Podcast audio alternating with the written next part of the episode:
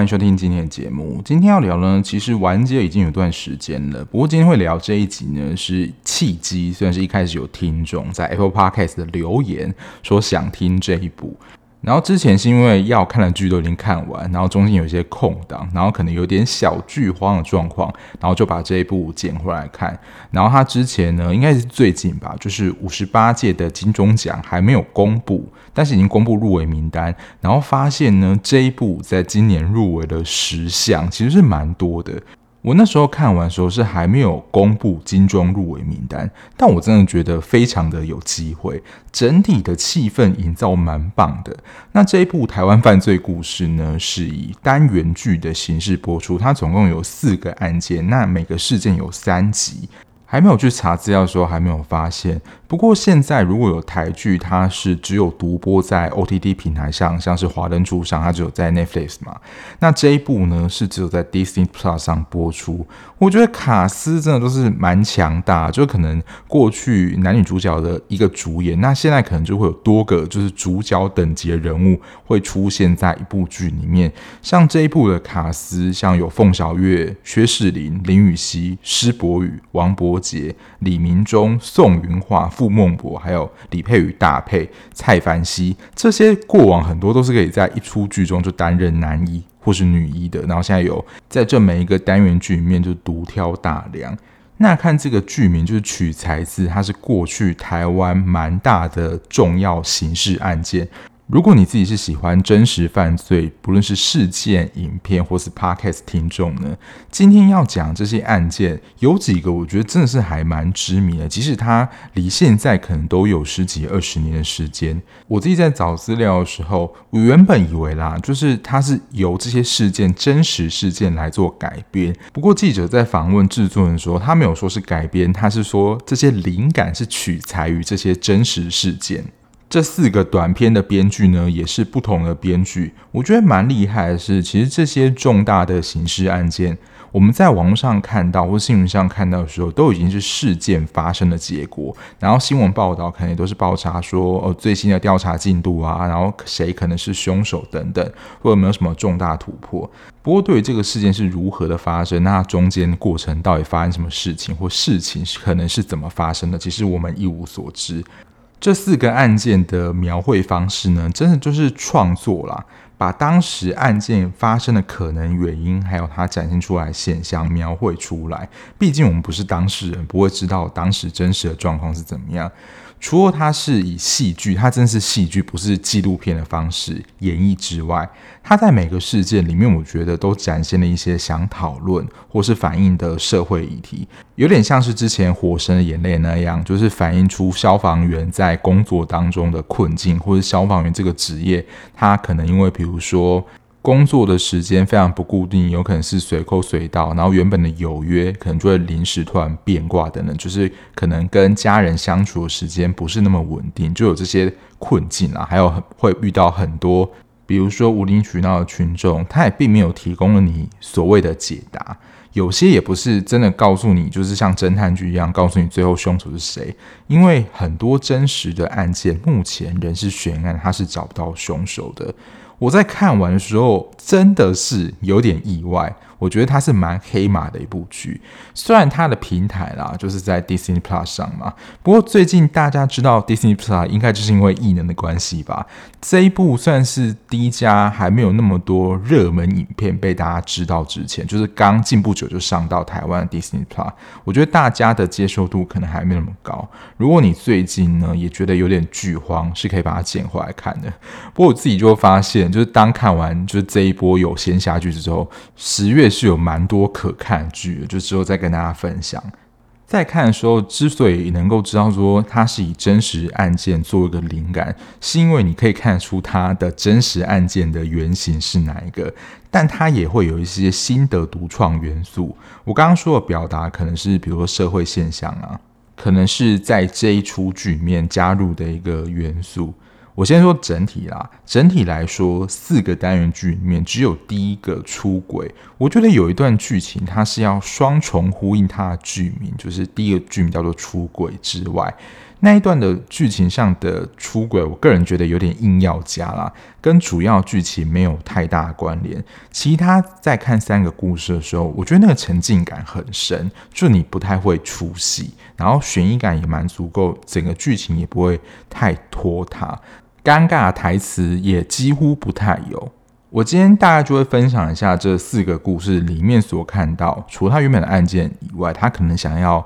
展现或反映出来的哪一些议题，还有呢，这个案件它是参考了哪几个真实案件的原型，还有真实事件里面大概是发生什么事。所以呢，这一集即使你是没有看过剧的听众，可以当成就是真实犯罪的录音来听。那第一个案件是出轨。它的剧情是在讲说，邱文清就是林雨熙饰演这个角色，她的丈夫赵燕杰跟林雪庆林学元的父亲林东山，他们搭上一辆火车，发生了翻覆的意外。那于承朗，也就是凤小岳饰演的检察官，他就调查这个火车脱轨的这个事件，然后发现林东山在火车出轨前呢，保了一份高额的保险金。那检察官就怀疑说，是否是这位兄弟为了诈领保险金而设局陷害父亲？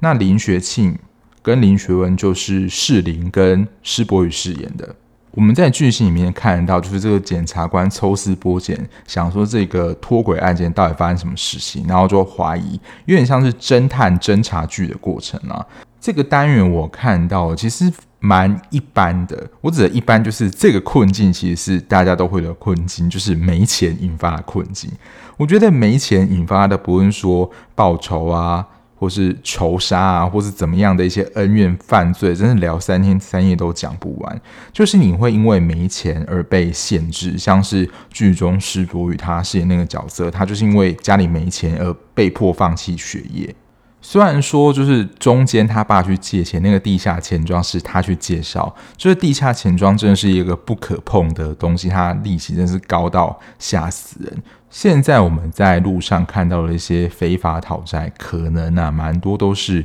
地下钱庄，算是非法行为，但他们的确就是为了要讨钱，都会做出这些事情，因为大部分人都会因为利息太高而没有办法还利息，都还没有还到本金哦。不过，因为他爸包工程失败，而让他们家中就是欠下了蛮大的债务，以至于呢，就是施柏宇他的人生好像就是被安排，然后做了很多事情，都是为了要去筹钱。那因为没钱的关系，在他们生活当中，甚至他们家中啦，很多的困境。所以后来真正发现原因就是林东山他运用自己就是买了意外险这个保险金，希望他让他的儿子们的生活能够重新开始。因为保险公司那边有调查到说他原本就有肺癌疾病，所以不可能让他去保，就是因为应该是疾病相关的保险啊，否则是保险公司就是会赔很多嘛。所以当时就只有让他保意外险。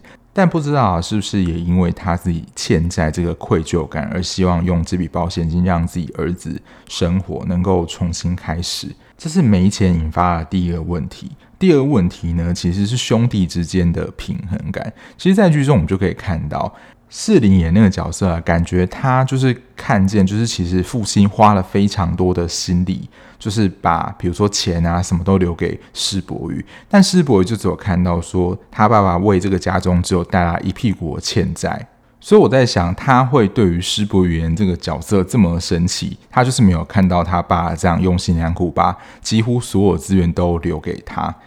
连那个收益保单都是填林学文，就是施伯宇的名字。能够看得出，就是林东山把几乎是整个期望把投注在林学文身上，但这对于林学谦来讲，不知道他自己心中了会不会感到不平？因为其实几乎他爸都把他的资源留给他弟弟，对他可能讲难听一点，就有点像是放牛吃草了。所以当他们在西边那一场戏，林学谦才会这么生气的，就是跟林学文就是扭打成一团，然后引发了那个真的是一个意外。这一段就跟真实事件的发展是不太一样，不过我觉得也是有一些的影射，就是很类似的概念啊。那不知道大家知不知道，就是出轨这个事件的案件真实原型是哪一个？这个事件其实距今发生到现在还没有二十年。我们在网络上或新闻上比较常听到的标题就是南回搞鬼案。那这件事件的真实事件呢，是台铁南回线连续破坏事件。其实它不是单一个事件，它是在二零零四到二零零六年之间，其实都有发生相关的事件。那最后一次最著名的呢，是二零零六年的三月十七号，台东往高雄的九十六次莒光号列车行经内狮车站与枋山车站之间，铁轨遭破坏而出轨，然后车头呢严重毁损，然后其中四节车厢一并翻覆至一旁的莲雾园中，造成一人死亡，两人受伤，两位伤者分别是司机员与机车助理，然后死者呢为李双全的妻子。那这位李双全的妻子是谁呢？是一位越南籍的配偶陈世红称。那他是因为不寻常死亡引起了检察官的注意，然后他是李双全的第三任妻子。后来警方介入调查这个事件发生的原因嘛。但李双全呢，在自家的宅户里面附近农田旁的树上上吊自杀，然后留下遗书中他否认犯行，就是他并没有。去调一些东西，让这个火车出轨，然后是调查小组冤枉他，因为其实调查小组他们就是认定是李双全就是为了要诈领保险金而制造这一起事故。后来警方认为，可能是因为担心串供被穿帮，以及所有证据都对他不利，所以畏罪自杀。检察官怀疑李双全还有他的哥哥李泰安可能涉入了这一起火车脱轨事件。事后经由科学鉴定得知，就是陈氏他并非于死于事故，就他并不是因为死于火车翻覆，可能导致他有一个重击撞到头部等等，不是这个原因，可能是人为加工而致命的。这起案件在二零零六年的时候，李泰安被起诉，一开始被判刑的罪名就是说破坏交通大众运输交通工具、诈领保险金，而且毫无悔意，一开始是判处死刑。但是这个案件呢，中间真有太多的疑点，还有没有直接证据，所以这件事情呢，最终是在二零一六年说李探被判处有期徒刑十三年。刚刚那边是已经是最后的判决嘛？但这件事情的争议点呢，第一个就是刚刚讲的没有直接证据，因为在法律上的判刑或是在侦查上有没有直接证据是非常重要，因为那可能就是一个关键性的一个铁证嘛。那他没有直接证据，比如说像是没有相关的指纹或是破坏铁轨的物证，这些都没有。然后这边的情节我自己 review 一下，我就会发现，这真的可能就在漫画里面，你才有可能办法算得那么精准。比如说，你为了要杀一个人，但是你为了避免被起疑，所以呢，你会就是进入那个现场，你然后你可能也会受到波及。但其实你有受到波及，其实一开始大家就不会怀疑你是就是那个犯人嘛，因为谁会让自己就是陷入这个危险之中？所以这边我觉得检方的论点应该是这样：检方指控犯案动机跟手法严重瑕疵且不合逻辑。当时李双全夫妇跟李泰安也在火车上出轨的时候，三人在现场，而且有电视画面为证。李双全夫妇监视器有拍到他们进入车站，但检方认为呢，李泰安是后来先开车过去搞轨了，然后事故后再出现在现场。因为出轨的铁轨常有火车通过，要先算好。李双全夫妇的火车刚好会于此时通过，才能事前进行搞轨。但调查沿途监视器却没拍到李泰安本人及车牌。况且，假如为了保险金而搞轨杀人，那么谋杀者将有死亡风险。搞轨计算之精准，令人惊叹。任何方面含火车速度、出轨、铁轨之角度、现场树木及山坡，都影响翻覆的车厢。一列火车令其出轨时，已经事先计算好第几节车厢会翻覆，而谋杀者却能没事，因为有可能会发生自己的车厢翻覆而死亡，但谋杀对象的车厢却没事，也就是自己会深陷于因人为意外身亡的风险。想要为了保险金谋杀其妻，自己也搭上火车来搞鬼，使其翻覆，又能精准算出其妻会有事，而自己能幸免于难。因为若自己有事就领不到保险金了，我觉得他说的也蛮有道理。因为我刚刚讲的就是前面那个预设情节比较多，真的是在漫画里面才会看到。想说你真的能够算这么准，即使你事前经过了非常多的演练，比如说天气啊，万一天下雨或怎么样，就是会造成它就是多了一个不可控的因素。还有就是法医跟其他医疗机构对于陈氏的死因达成不同的结论。有关抽血检验毒药部分，曾多次发案为不同毒药或到底是不是毒药而始终不一，且并无直接证据拍到陈氏住院期间被下药杀死。甚至于二零一三年十二月十七日，检察官更一审曾说，诚实与审判长报告，我们没有验出任何毒物，也就是说，检方仅凭臆测李双全去下药，但没有发现任何有去下药的证据。这个案件最后也就是像刚刚讲被判刑嘛，可是有没有完全厘清或是事情的真相到底是不是这样？其实我们真的不得而知。跟剧情当中相似的就是林学文也一直被检察官预设为凶手嘛。那在真实事件当中，就是他上吊自杀，但其实在剧情当中，他是在跟他哥哥林学谦就是在算是溪中打架。的过程当中意外溺水死亡的，然后在不知情的大众面前，可能就是像真实事件所展现的，为了明其自己真的没有杀人这件事情而做的一个轻生。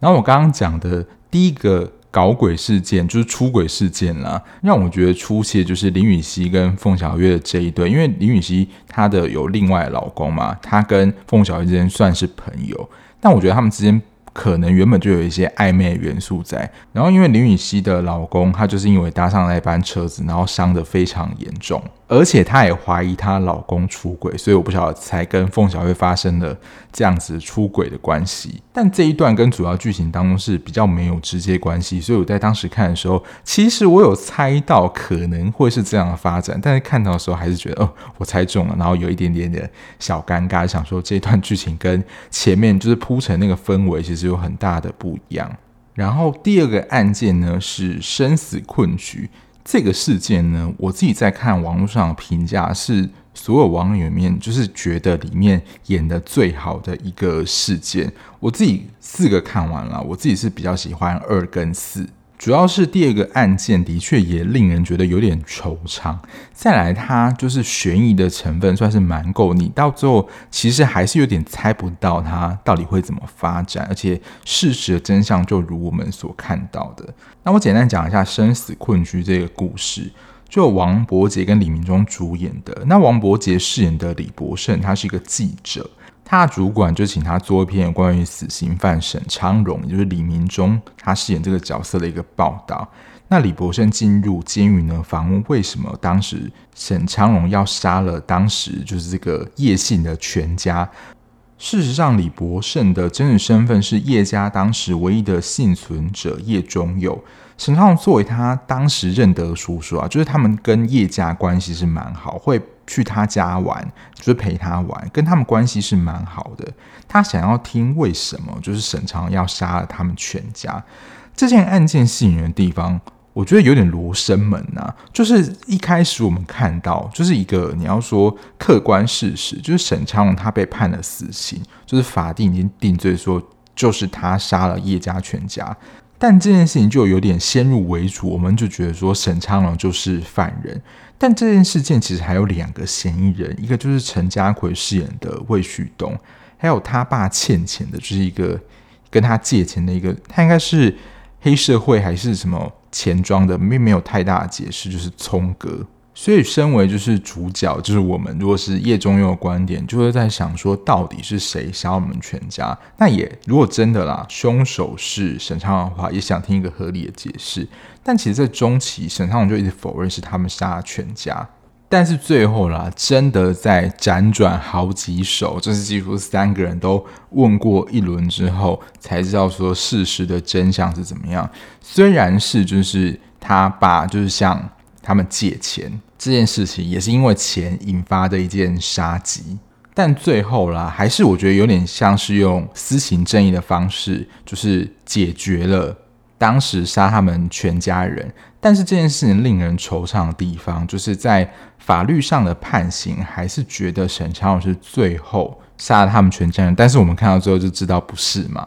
但是因为其实是用私刑正义解决的关系，所以他还是被枪决了。这个事件所展现的议题呢，我觉得可能是很多的剧都会用到，但这部剧这样类型面，可能又更会被凸显。也就是，比如说你有一个有钱爸爸或是什么高官爸爸，他的儿子所做的错事都会被压下来，可能真的做了一个，比如说甚至真的是犯罪，然后被压下来，否则他可能就要被抓去关等等。但当时没有受到处罚。就会做出你知道更可怕的事情。我觉得有人想要展现这一面。其实这个概念呢，在接下来我记得是最后一个案件，也有一点点这样的元素在里面。然后生死困局这个真实事件呢，我在网络上有找到一个说法，但回想起来就会跟这部剧名不太一样啊。大家可以先听听看。他说这个生死困局的真实事件原型呢，是发生在菲律宾陈氏兄弟灭门血案。剧中的沈昌荣，其原型就是主演帮头号杀手刘焕荣。我在网络上看到的版本，我记得是导演还是编剧所说，这个生死困局呢，它不是某一个事件单一，不像刚刚那个南回出轨案这么明显有一个特定的事件。他是说七八零年代的重大刑案而混合成的一个新的原创事件。不过我正在想想，大概七八零年代，我觉得台湾治安真的那时候不是很好，然后可能大家对一些法治的观念也没有这么的认识跟熟悉。当时真的发生了蛮多的重大刑案，那时候可能就会在电视轮播好几天、好几个礼拜那样。我自己比较有印象啊，我举几个，一个就是彭婉如的命案，他我记得是在夜间搭计程车的时候，然后被那个计程车司机绑架，然后杀害。然后这个事件当时。可以说真的是震惊台湾，也就是白冰冰，就是那个艺人白冰冰的女儿白小燕的绑架撕票案件。这个事件真的缠斗蛮久，因为犯人在逃逸的过程当中，还有在其他地方犯下了其他杀害的事件。还有当时我记得他逃亡路线还有跑到文化大学去，然后当时文化大学还有发出类似通知说，请同学不要到学校去上课，还是不要出门之类的。还有一个就是我只有听闻，但是查资料的时候应该也会有蛮多资料，就是刘邦友的事件。我觉得这些重大刑案在当时真的是你会大概两三年甚至四五年就会有一次。那现在你要说这些事件比较少发生，我觉得不论是教育啊、社服，还有一些矫正机关单位的资源开始被重视，大家开始重视就是个人的教育，或者是这些饭后。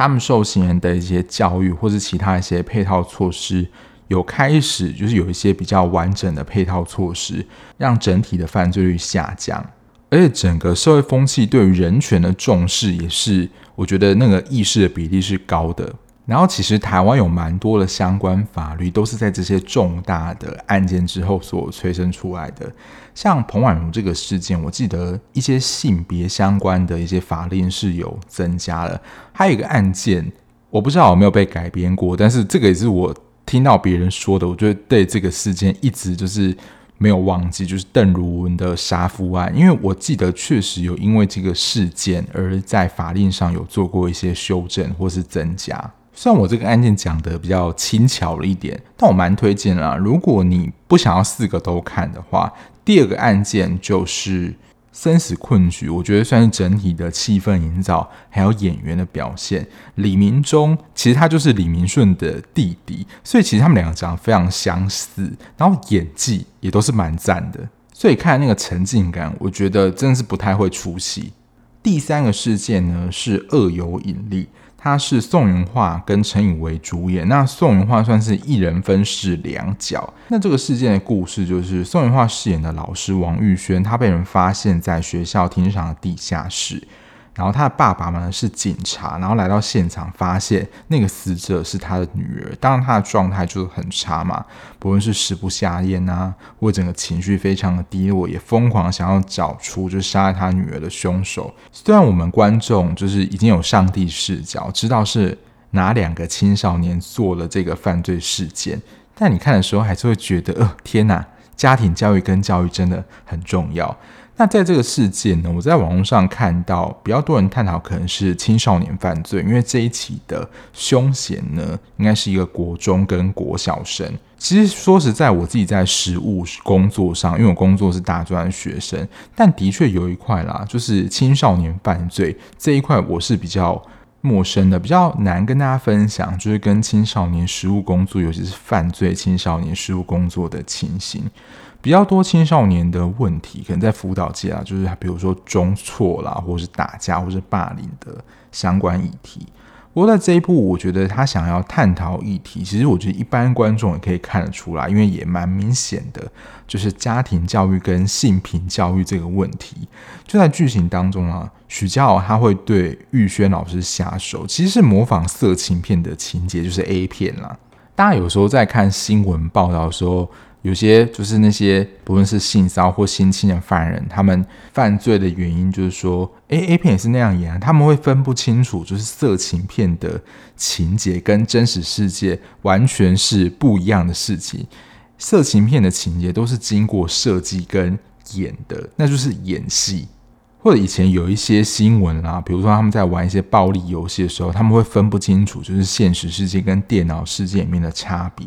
除了这个性平教育之外呢，另外我觉得更重要是家庭教育，因为许家豪的爸爸们呢，他也是如此对待他妈妈，还有他身边的女性。就印象当中有一个蛮印象深刻的情节，他就是摸了那个服务生的屁股，然后他就说摸一下会死哦，因为白云演的。他对他身边的女性做出这样性骚扰的行为，然后完全没事，也没有被惩罚，就觉得这是一个很正常的事情。所以人家说有样学样，真的就是这样。他不知道这是一个不对行为，那因为他爸爸这样做嘛，他就有模仿这样的行为。但是因为在一开始你要说没有制止或教育他，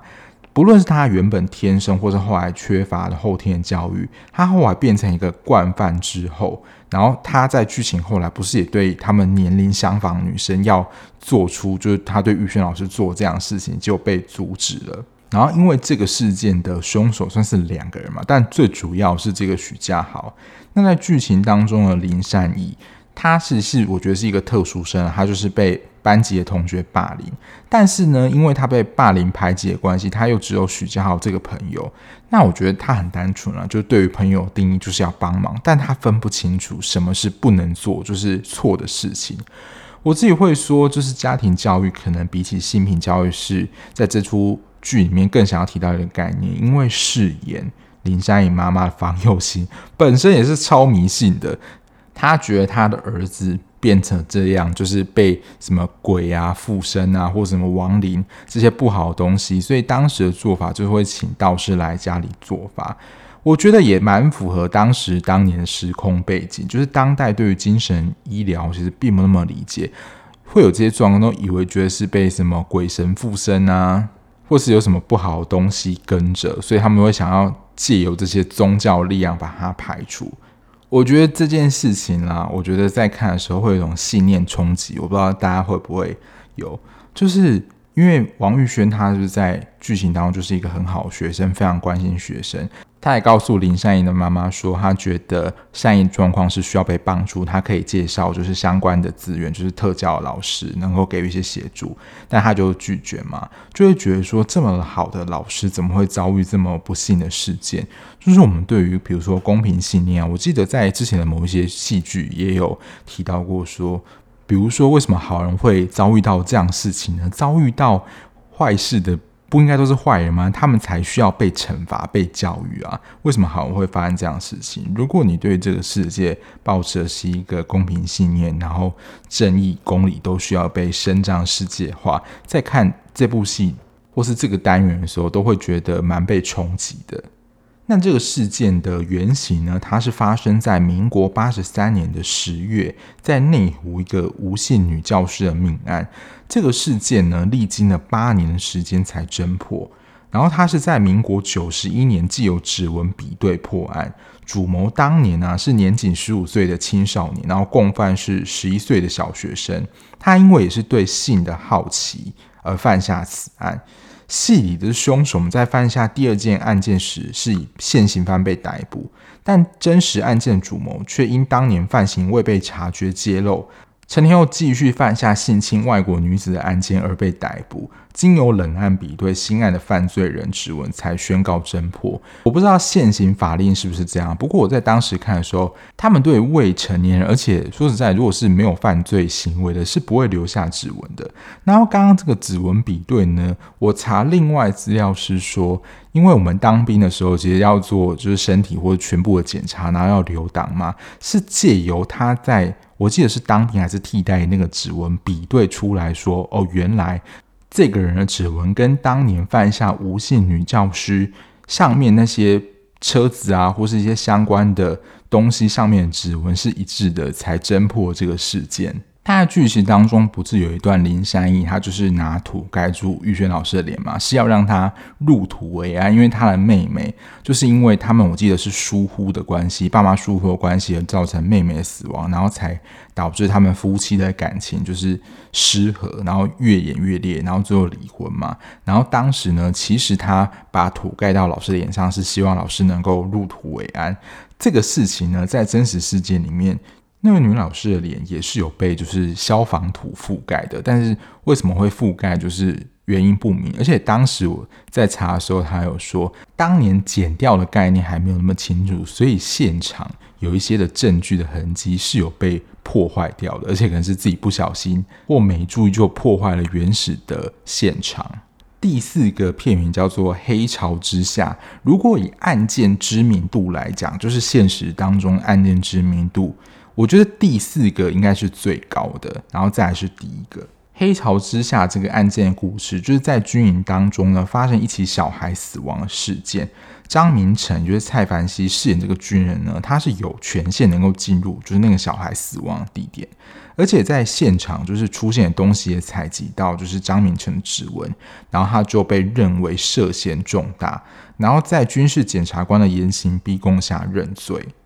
这个事件也有点要找出，就是最后的凶手到底是谁？而且这个跟第二个有点像，他也是有点被先入为主的，就认为说凶手一定是他。但这个呢，就是物证什么都很明显。但是冤狱会有这样的发生，就即使有现场指纹证据在那里，但是就真的能够代表那个人是他杀的吗？这个案件我也蛮喜欢，就是他也有所谓的两难的困境。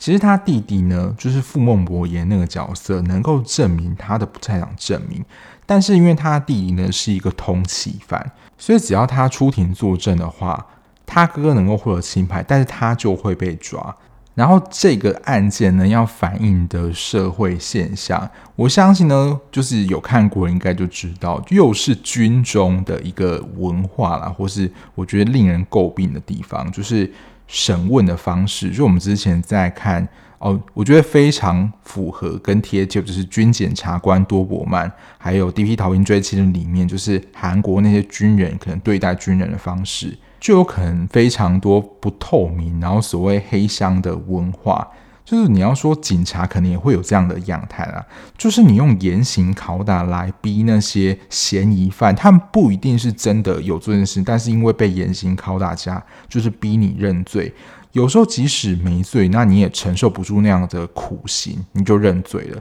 觉得好像打了有用，就是一种文化。我自己在看的时候，真的会有种感觉啦，好像在看古装戏，那些可能是慎刑司的嬷嬷，然后最经典可能就是。容嬷嬷嘛，就是《还珠格格》里面用真形就觉得你一定会招，所以就会有冤狱的情况发生，然后谴责军中不透明的文化在里面呢、就是大沛，就是李佩瑜演那个角色，他其实已经是军中的军官，然后他爸也是在里面算很高的长官哦。可是他的爸爸也会有把柄在别人手中。所以就是傅孟柏跟大佩这两个人演的角色，其实他们都面临一个两难情境。以傅孟柏这个角色来说，他到底要救他哥哥，就是救人了，还是他要自保？因为他只要说出来，他就要出庭嘛，那他就会被抓。那大佩这个角色呢，就是正义应该要被实践，因为我记得是调查的这个检察官，其实有点像他死对头的儿子。所以其实他爸也劝他说：“这个案子你不要再管了。”还是说呢，他要就是为了要维护他爸家人之间的情谊而放手不管这个事件。不过他真的就会像一个就是你。眼睁睁的你知道这个事件真相不是这样，但你就也只能这样，因为为了要保护你爸的关系，所以他必须也在这个两难之间做一个抉择。我想是这个单元剧里面我觉得蛮精彩的地方。那这个案件显示的现象呢，从刚刚这样描述起来，其实就是冤案啦。有可能他没有做，但是被认定是犯人，然后被严刑拷打之下，他就招供了，所以可能就产生了冤案。那这个事件呢，他在资料上是有蛮明显的注明，他就是在讲江国庆的冤案。他其实也是军中发生的一个事件。我觉得最近最知名的就是你要说两千年以后出生的，算年轻新一代人比较著名的，应该就是白色力量，就是洪仲丘的事件。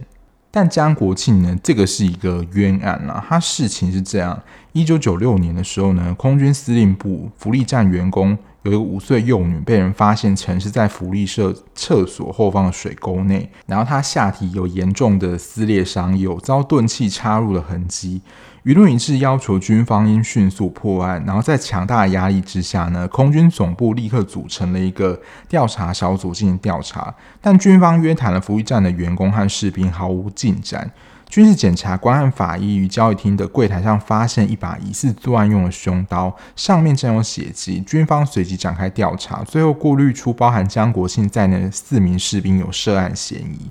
然后法务部调查局呢，对服役站员工和支援士兵实施测谎检测，这个在剧中也有呈现。结果只有江国庆一人未通过。然后江国庆呢被送到禁闭室，由专案人员的空军反情报总队少校保防官，还有其他人进行连续三十七的疲劳讯问和刑求逼供，迫使他自承犯案，并于十月四号写下自白书。取得自白书之后呢，就自行宣布破案。刑警事后表示，破案记者会中并没有参加台北市政府警察局及国防部宪兵调查组，无故被列名背书。警方从一开始调查时就无法介入。我们在军检察官跟 DP 那一集应该就有提到说，军营是一个非常特别单位，因为他们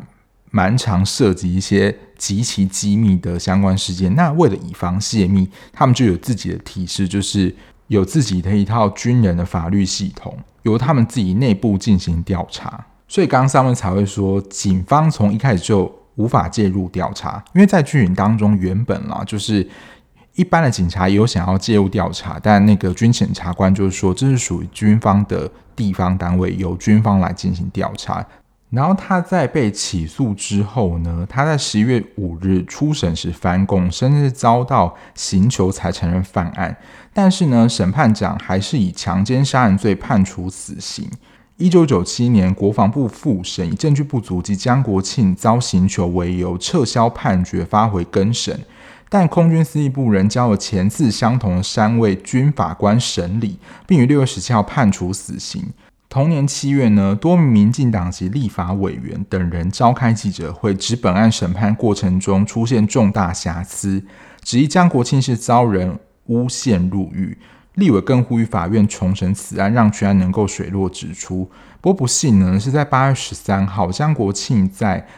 桃园的怀生基地被执行枪决，得年二十一岁。江国庆临行前拒绝吃最后一餐，向法官要求写遗书给父亲。遗书内容一再强调谋杀案不是他做的，他是被刑求诬赖，便列出冤枉他的狗官们。江国庆在法医注射麻药之前，咬牙切齿说道：“我一定要化为厉鬼，向害我人索命。”后来将父签名领尸时，写下“天无公理”四字。随后数十年为证明儿子的清白四处奔波，但直至江父往生后，全案才得以翻案证明妻子的无辜。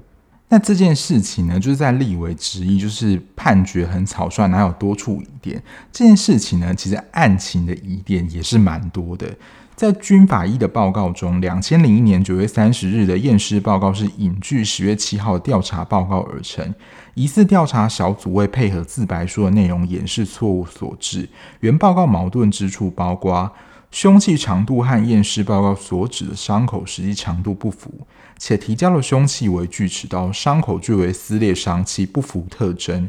张国庆衣物上只有两点血迹，与案发现场大量出血的状况不符，且之后 DNA 鉴定结果为不排除混有被告 DNA 之可能，并未指出确实发现被告 DNA。验尸时未发现有尸斑，代表死亡不超过一小时，与自白书内容不符。除了法医报告的问题之外，在调查与审案的部分，被告自白是迫于军方威吓而写成，不能当作判决的直接证据。而且其作案情节含糊，不如许荣洲的陈述案情完整。这个许荣洲是谁？待会会稍微提到一下。专案小组成员在此事件后亦有寻求取供的记录。法官审判过程亦过于主观，巡案时已将张国庆认定为凶手，并拒绝被告申请调查证人，不利被告。但另一方面，军方也提出了十项质疑，认为受刑囚的家书上并未附有军方看守所的印记，其笔迹与自白不同，因此军方怀疑为他人所代笔。因判决草率，在被告枪决后，家属仍向监察院陈情。监察院调查的结果认定此案承办人员违法失职。判决有许多项疑点未理清，建请国防部转斥所属研究有无提起再审或非常审判之事由，并另组专案小组对本案所有嫌疑人再逐一查对。国防部最高军事法院检察署不但未主动依监察院的调查意见着手研究，反驳回江国庆家属提起非常上诉的申请。这件事情呢，其实因为因为政治的关系啊，所以拖过了十年。反正在二零一零年的时候呢。监察院公布调查报告，指出当时的空军司令违反了军事审判法，将全案交由不具军司法警察身份的反情报总队调查，且对未涉案的江国庆刑求逼供，无视许姓士兵自陈犯案的自白，迅速将江国庆枪决，罔顾司法人权。监察院将调查报告转交检察总长续行侦办，并提案纠正国防部，要求国防部最高军事法院及最高军事法院检察署进行非常上诉及再审，同时需追回破案奖励。那刚刚说到那一位许荣洲呢，其实是原本在这个案件当中可能出现的一个新嫌疑犯。在二零一一年的时候，警方公布调查结果，证物上并无江国庆的 DNA，而 DNA 残留物与许荣洲相符。自白书是由反情报总队于连续三十七小时的刑求逼供所取得的。许荣洲则当庭承认犯行，并以强奸杀人罪声押。这个案件是台湾解除戒严之后第一宗确认的冤狱错杀案。民间司法改革会执行长都痛批说，官方终于承认司法误判，但国家杀错人，谁来偿命？如何赔得起？军方的责任一定要追究到底。刚不是说这个有疑似的新嫌疑犯吗？但最后呢，其实这个案件还是没有找到杀死那位五岁女童的凶手。因为这个新的嫌疑犯许荣洲，后来应该是因为精神鉴定的关系，就是被判别说有轻度的智障，然后他说辞也非常反复，才说自己犯下此案。所以后来这个许荣洲他是遭到不起诉的。然后我这边先提醒一下，不是要爆雷，因为都听到这边了。而是你对于这个案件最后的结果，或是他们判赔的金额，这种会有点生气的话，我觉得先不要听这一段，免得就是血压升高。因为我看完的时候是还蛮生气的，因为他们不就是进行这些刑求拷打，甚至最后造成一场冤狱，后来就是进行调查嘛，就是在刑事赔偿的部分，军检察官呢就是被认定免责而不赔偿，然后当时的那些就是最主要的上面的官员。维持判赔就是一千四百七十四万元。在行政处分上，国防部在二零一一年的七月完成行政惩处，包含江国庆案时任的空军司令官、作战司令官、政战主任等三名退役上将谨记申诫记过一次等处分。惩处内容除了当年直接以刑求江国庆方式取得杀害女童自白书的空军上校、反情报参谋官。还有反情报少校保防官及已经过世的保防官，这三个人是记两次大过之外，其他当年负责的将领仅是记申诫到记过一次。然后刑事责任呢，前面不论是台北地检署都是不起诉处分，其实中间来回了非常多次啦。然后我忘记最后是到高检还是最高等法院申请三次呢，都是被驳回，就是有关于刑事责任这个部分。因为我自己不是军人啊，所以我不晓得说这些记过啊、记功怎么样，到底对于他们有什么实质上的影响？是会被扣钱吗？还是会被拔除这个官位？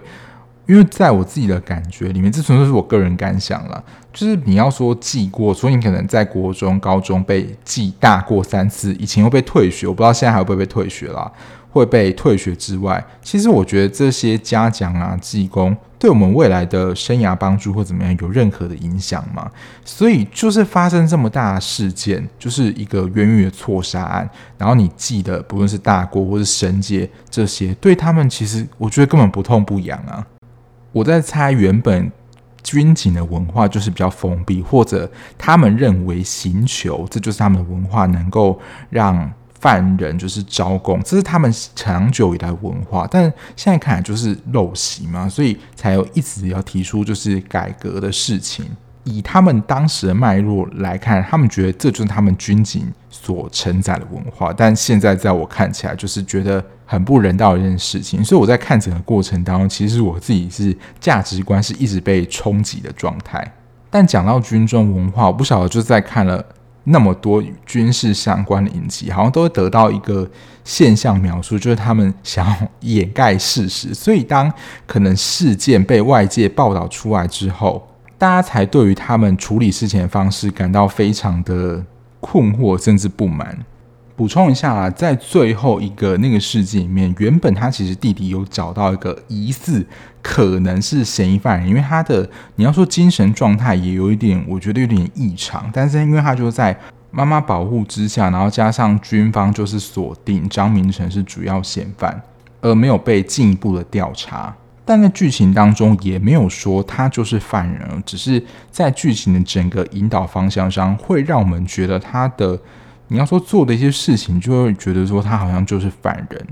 以上大概就是台湾犯罪故事里面四个小单元，就是所呈现一些事件，还有一些它真实事件的原型，跟大家分享。如果你是喜欢看这种侦探悬疑的话，我觉得这一部是蛮不错的一个选择。它的整体的气氛营造，尤其是气氛营造是蛮棒的。整体的四个故事画面都是偏暗的，因为。都是有点灰暗的故事啊，但整体的氛围营造真的蛮棒的。演员的演技尴尬癌的情况也很少，都是演技还蛮不错的演员。如果你对真实案件的原型有一些了解，那你会发现，就是编剧在他创作的情节之中，也有加入了真实事件所发生的一些事件跟元素。也算是我想要推广的剧之一，就是知名度跟名气真的没有这么高，但是其实看起来是很不错的作品。以上就是今天跟大家分享，希望大家喜欢。那最后呢，如果你还喜欢这样子聊剧的 Podcast 频道的话，不论你是用任何平台收听，按下订阅键就能够比较快收到节目上架通知喽。那如果你想要了解一些我的即时追剧讯息，或是跟我分享一些追剧的心得想法的话，也欢迎在资讯栏的地方有我的 IG 私讯给我的话，我会尽快回复你哦。那我们就下期节目再见啦，拜拜。